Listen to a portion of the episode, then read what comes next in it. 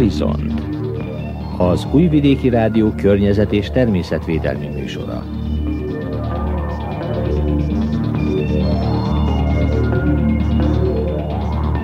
Hegedűs Erika köszönti az Újvidéki Rádió környezetvédelmi műsorának hallgatóit. Ezúttal a magyarországi ökofalvakról és egy régi búzafajtáról, az alakorbúza termesztéséről lesz szó. Ez a kínálatunk, tartsanak velünk. Maja Tomás zenei szerkesztő nevében tartalmas időtöltést kívánok.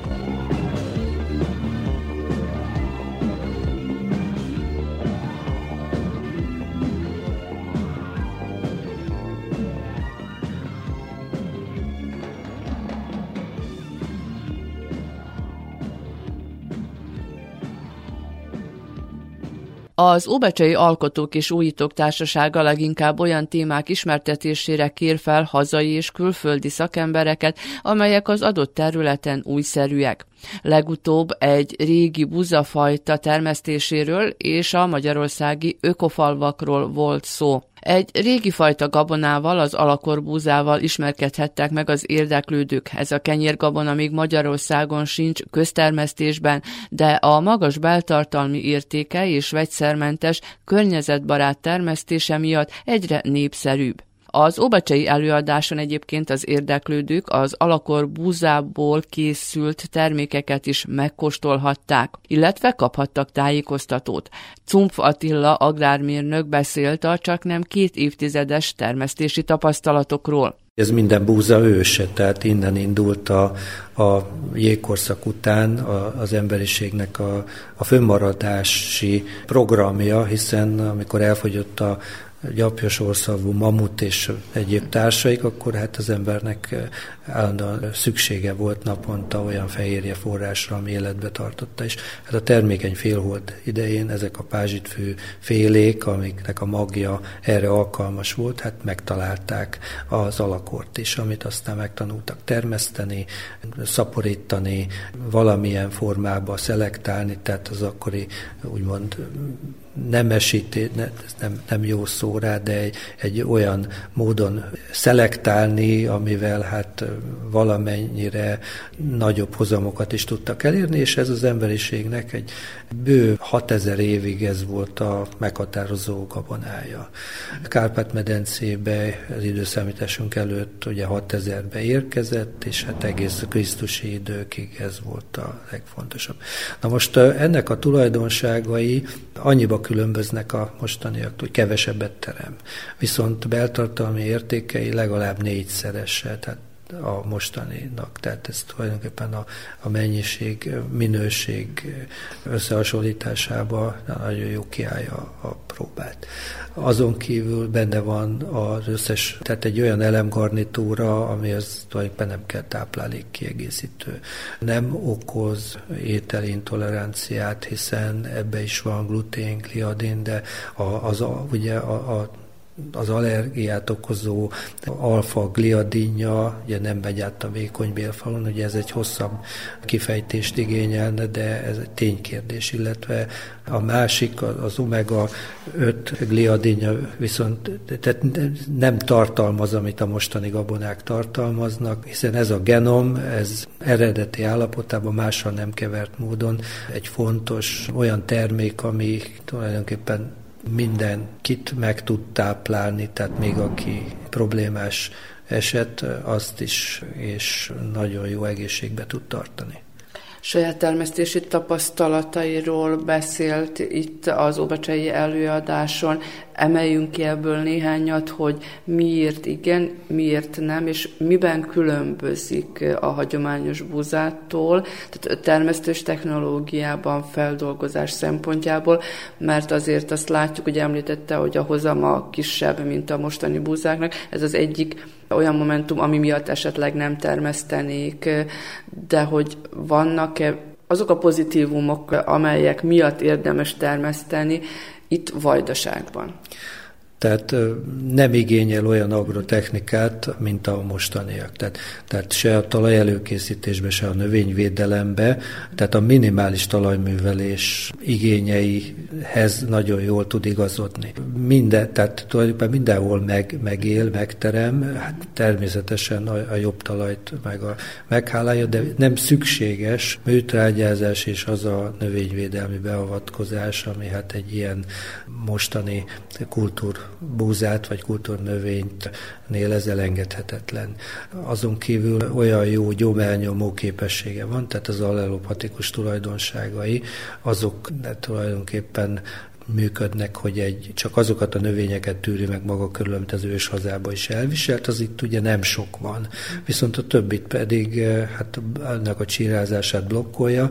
Maga után jó pár évig termeszthető, bokrosodik, télálló, szárazságtűrő, és komoly betegségek ellen pedig ugye az a, a tulajdonsága, hogy a pejva levelek, a maghéjat olyan szorosan veszik körül, hogyha kerül is rá olyan gomba, az viszont a makéig már nem jut, illetve a hántolásnál lekerül a növényről, tehát tulajdonképpen egy, egy, egy épp mindenféle kórokozóktól mentes szemet tudunk kapni őrlés előtt, és hát utána így a teljes őrlés az már egy egészséges termékként értelmezhető.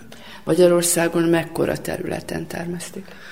Ezt azért nem tudom pontosan megmondani, mert ez változó. Tehát a gazdák nem ilyen statisztikai nagyságú, és államilag ugye de nem kerül az információba, csak becsülni tudom. Hát az országban egy olyan, ezt, ezt a magkeveréket, ami az eredeti ős hazájából indult, és a Kárpát-medencébe érkezett, ezt a úgynevezett bözödi alakor néven hát jegyzett ugye saját tájfajtánkat.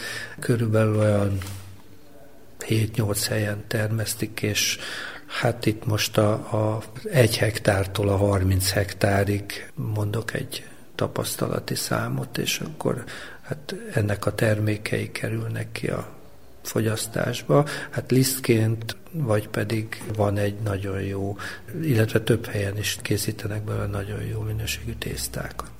Említette, hogy tájfajtaként, tehát a gyakorlatban akkor ha most én gondolok egyet, akkor elmehetek és beszerezhetem a vetőmagot, és most nem arra gondolok, hogy áthozom Szerbiába, hanem hogyha például Magyarországon, mert ugye annak más szabályai vannak, hogy vetőmagot behozni az országba, de hogy Magyarországon, ha valaki úgy dönt, hogy szeretné termeszteni, akkor be tudja szerezni a magot? Igen, igen, igen. Hát most mi, mi már olyan közel olyan 18 éve termesztjük, tehát így egymásnak hát adtuk át így gazdák ezt, de hát ebből most már hivatalos termékek készültek, tehát akkor gyakorlatilag semmilyen, hogy mondjam, olyan törvényi, tehát vagy egészségügyi, vagy egyéb olyan problémát, mivel nem okoz maga a termesztése, tehát nem ütközik semmilyen törvénybe, az eladása, az értékesítése, tehát így tulajdonképpen 18 éve hát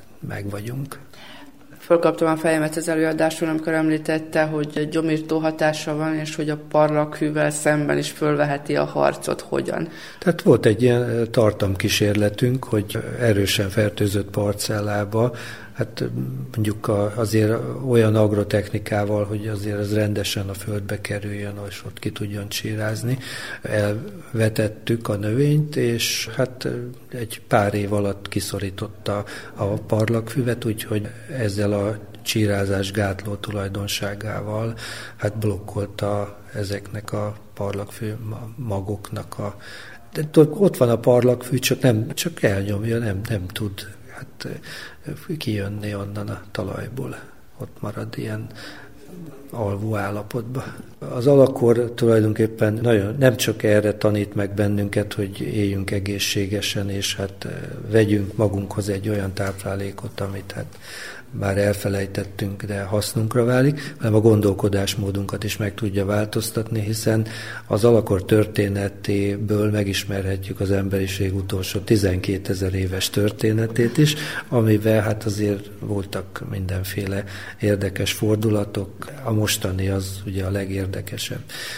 És ha megtan, megtan, megtanuljuk a, a, ugye az alkalmazkodást, a mértékletességet, és hát ha együtt élünk vele, akkor hát testi, lelki szellemi hát javunkra válik, hiszen ezzel együtt élni, vagy ezt használni, termeszteni, hát olyan, hogy az életünk része is, hát mondhatnunk azt, hogy a gondviselés adta a lehetőséget, hogy újra felfedezzük. Tehát gyakorlatban akkor a, a különböző fajtái az egész világon megtalálható, fölelhető? Hát ahol, ahol búzát termesztett, termesztenek, ér, tehát így a termékeny félhold tájáról kirajzott ugye alakort, aztán ahol hát honosították, hát nyilván ott vették aztán később valamilyen formában, hát valamilyen szelekciós, nemesítési kísérletek céljából ugye to- tovább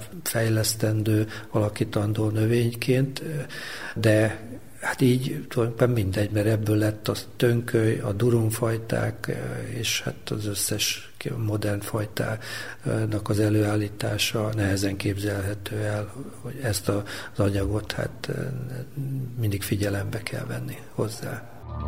Horizont az Újvidéki Rádió környezet és természetvédelmi műsora. Az alakorbúzát Agostya település környékén is termesztik Magyarországon. Az ökofaluról is beszélt Óbecsén Cump Attila, humán ökológus. A legendás rendszerváltás vagy változás idején hét ökofalu alakult Magyarországon. Név szerint azért érdemes felemlegetni őket.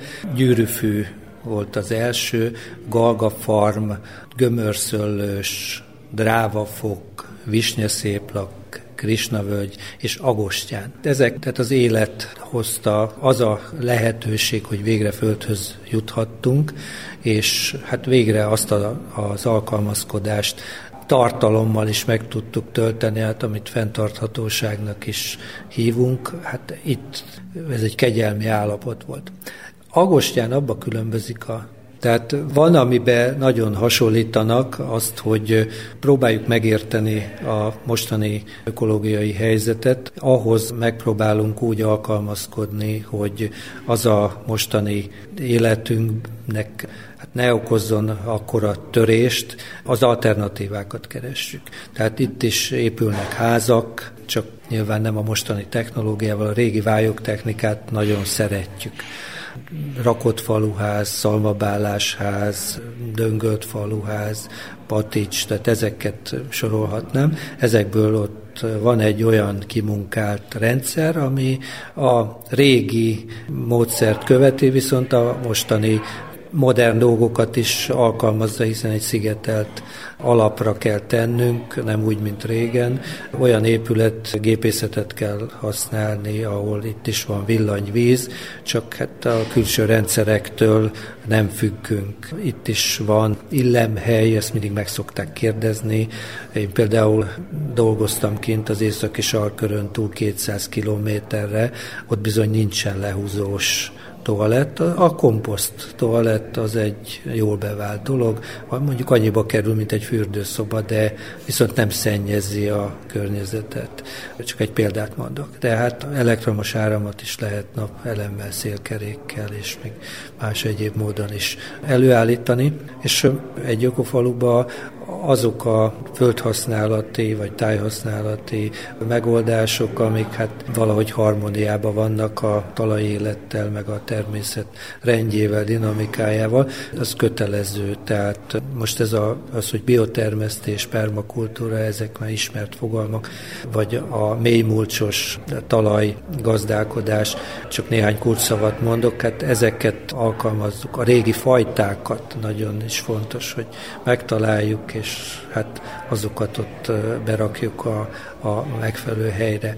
Aztán hát ezt föl is kell dolgozni.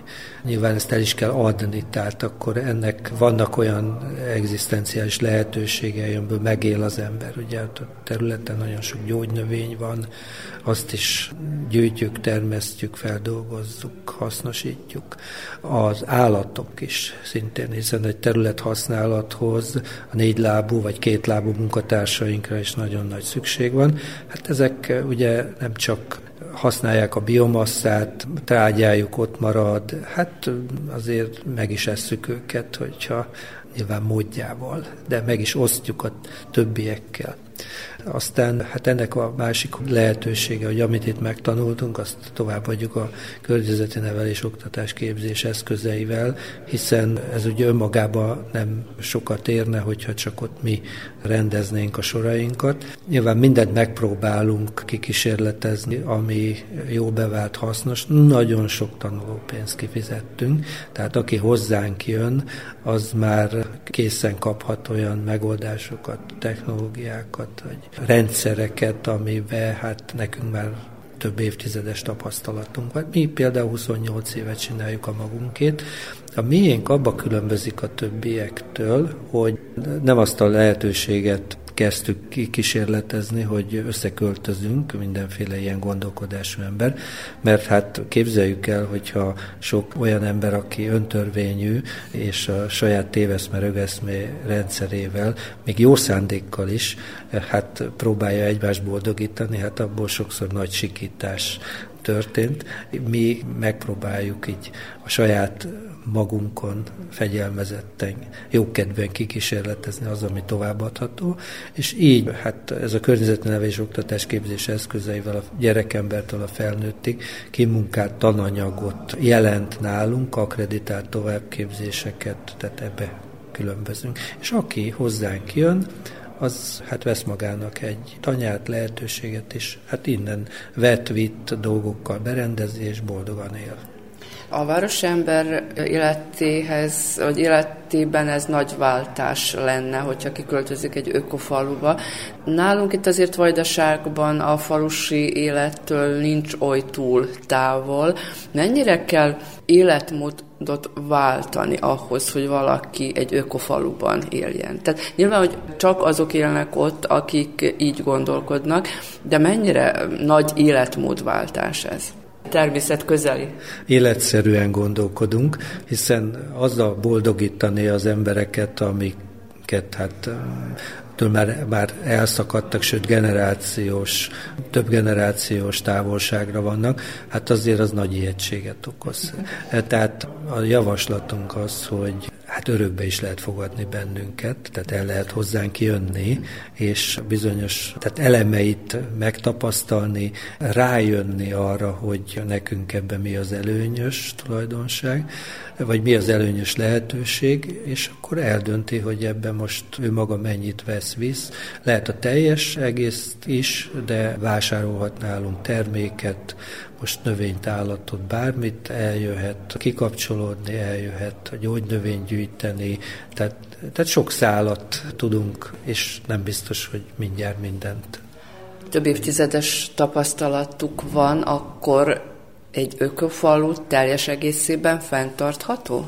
A külső rendszerektől értelmszerűen nem tudunk teljesen elszakadni, hiszen ott nem tartunk még, hogy ruhát készítsünk, cipőt, meg bizonyos használati tárgyakat, tehát ezeket nyilván meg kell venni. Itt a, itt a gondolkodás mód van egy olyan lehetőség, hogy nem veszünk fölösleges dolgokat, addig használjuk, amíg lehetséges, és hát nyilván megpróbálunk a praktikus és hasznos dolgokat venni magunk mellé.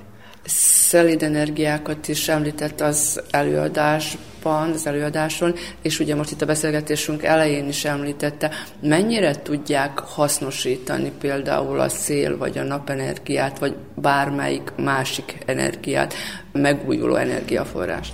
Azzal kezdeném, hogy egy Isten áldotta jó helyen vagyunk, mert egy olyan, a Tatai medencé szélén, egy olyan vízgyűjtő területen, ahol tulajdonképpen az összes környezeti elem egy nagyon kedvező együttállásban van, tehát olyan a terület kitettsége, hogy tehát most energia szempontjából nézzük, hogy nagyon egy erdőgyűrűbe vont kis tájék ból, hát egy tartamos erdőgazdálkodást, egy horizontális örök erdőből, hogy használjak ilyen kifejezéseket, kapunk annyit, amennyibe ez a primér energiaforrás rendelkezésünkre áll. De hát ezzel még ugye nem tudunk számítógépet üzemeltetni. tehát nap van egy sziget üzemmódba használt egy napelemes rendszerünk, és akkor ezt ugye ott történik. Szélkerék is van, most ugye ilyen helyen nem lehet mondani a, azokat a cégeket, akik a legjobbak benne, de nálunk meg lehet tapasztalni, mert azért kísérleteztünk. És egy folyamatos átalakulás a tapasztalatok alapján az Igen. energiafelhasználásban. Igen, és ennek a kombinációja, mert hiszen a kettő kiegészíti egymást, hiszen hát ha nem süt a nap, akkor a szél még fújhat, és még azért valamennyire tudjuk tárolni az energiát.